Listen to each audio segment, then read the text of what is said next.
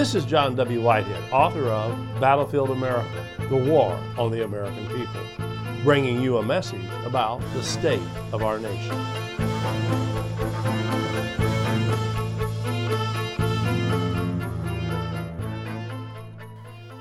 With the tragic death of George Floyd and the chaos that has been unfolding, what we have before us is not a revolution. The looting, the burning, the rioting, the violence, this is an anti revolution.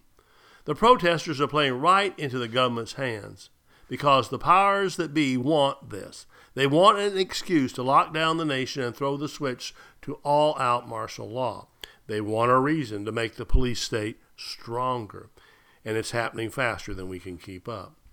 The Justice Department is deploying federal prison riot teams to various cities. More than half of the nation's governors are calling on the National Guard to quell civil unrest.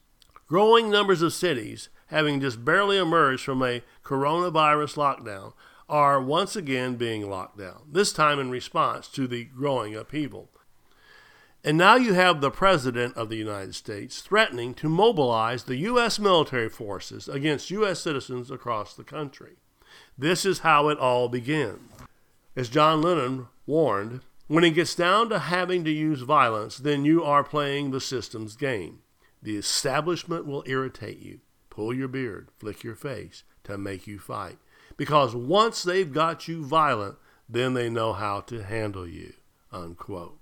The architects of the American police state have us exactly where they want us, under their stamping boot, gasping for breath, desperate for freedom, grappling for some semblance of a future that does not resemble the totalitarian prison being erected around us. This way lies certain tyranny. For just one fleeting moment, we the people seem united in an outrage over this latest killing of an unarmed man by a cop, hyped up on his authority and the power of his uniform. That unity, however, didn't last.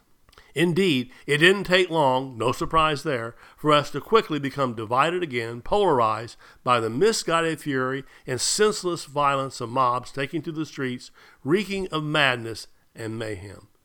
Deliberately or not, the rioters have directed our attention away from the government's crimes and on to their own. This is a distraction, don't be fooled. Don't allow yourself to be so distracted. Let's not lose sight of what started all this in the first place. It was the U.S. government. More than terrorism, more than domestic extremism, more than gun violence and organized crime, the systemic violence being perpetrated by agents of the government constitutes a greater menace to life, liberty, and property of its citizens than any of the so called dangers from which the government claims to protect us. Case in point, George Floyd died at the hands of the American police state. The callous, cold blooded murder of the unarmed 46 year old black man by police is nothing new. For 8 minutes and 46 seconds, police knelt on Floyd's neck while the man pleaded for his life, struggled to breathe, cried out for his dead mother, and finally passed out and died. Floyd is just another victim of a broken system of policing that has placed we the people at the mercy of militarized cops who have an almost absolute discretion to decide who is a threat, what constitutes resistance, and how harshly they can deal with the citizens they were appointed to serve and protect. Daily, Americans are being shot, stripped, searched, choked, beaten, and tasered by police for little more than daring to frown, smile, question, and challenge an order or just exist. I'm talking about the growing numbers of unarmed people who are being shot and killed for just standing a certain way, or moving a certain way, or holding something, anything that police could misinterpret to be a gun, or igniting some trigger centric fear in a police officer's mind that has nothing to do with an actual threat to their safety. Here are some real life examples.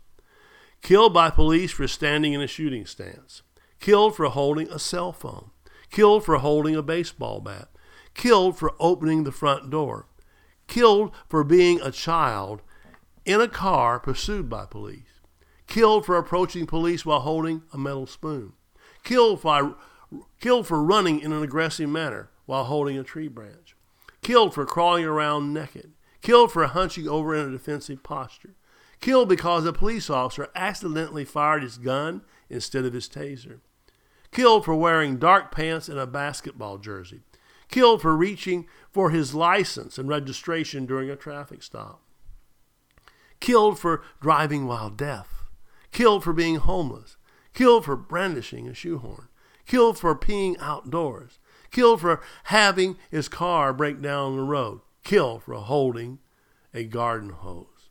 As these incidents and their true incidents make clear, the only true compliant, submissive, and obedient citizen in a police state is a dead one.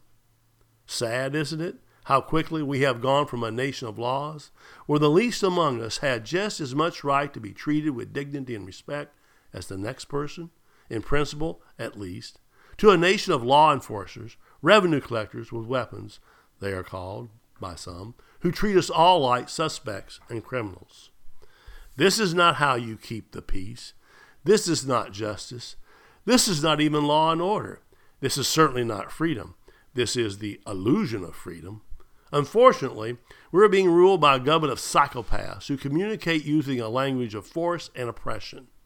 The facts speak for themselves. Whatever else it may be, a danger, a menace, a threat, the U.S. government is certainly not looking out for our best interests, nor is it in any way a friend to freedom. For too long, the American people have obeyed the government's dictates, no matter how extreme. We have paid its taxes, penalties, and fines, no matter how outrageous. We have tolerated its indignities, insults, and abuses, no matter how egregious. We have turned a blind eye to its indiscretions and incompetence, no matter how imprudent. We have held our silence in the face of its lawlessness, licentiousness, and corruption, no matter how illicit. Yes, and in the process, we have suffered. How long we will continue to suffer depends on how much we're willing to give up for the sake of freedom. We can no longer maintain the illusion of freedom. As I make clear in my book, Battlefield America The War on the American People, we're at our most vulnerable right now. The Rutherford Institute is doing its part to push back against the police state and make the government play by the rules of the Constitution. But we can't fight these battles alone. To join the resistance, visit our website at www.rutherford.org and check out our library of thought provoking commentaries, legal resources, and so much more. Subscribe to our email alerts, and I will send you my weekly commentary, Rutherford press alerts, and a weekly rundown of pertinent headlines and news articles to keep you apprised of the growing threats to our freedoms. And finally, if you are able, please consider making a tax deductible donation to the Rutherford Institute by again visiting us online at www.rutherford.org or donate using PayPal. Your donation allows the Rutherford Institute to push back against the government's power grabs, corruption, and ongoing assaults on the Constitution. Together, we can make America free again.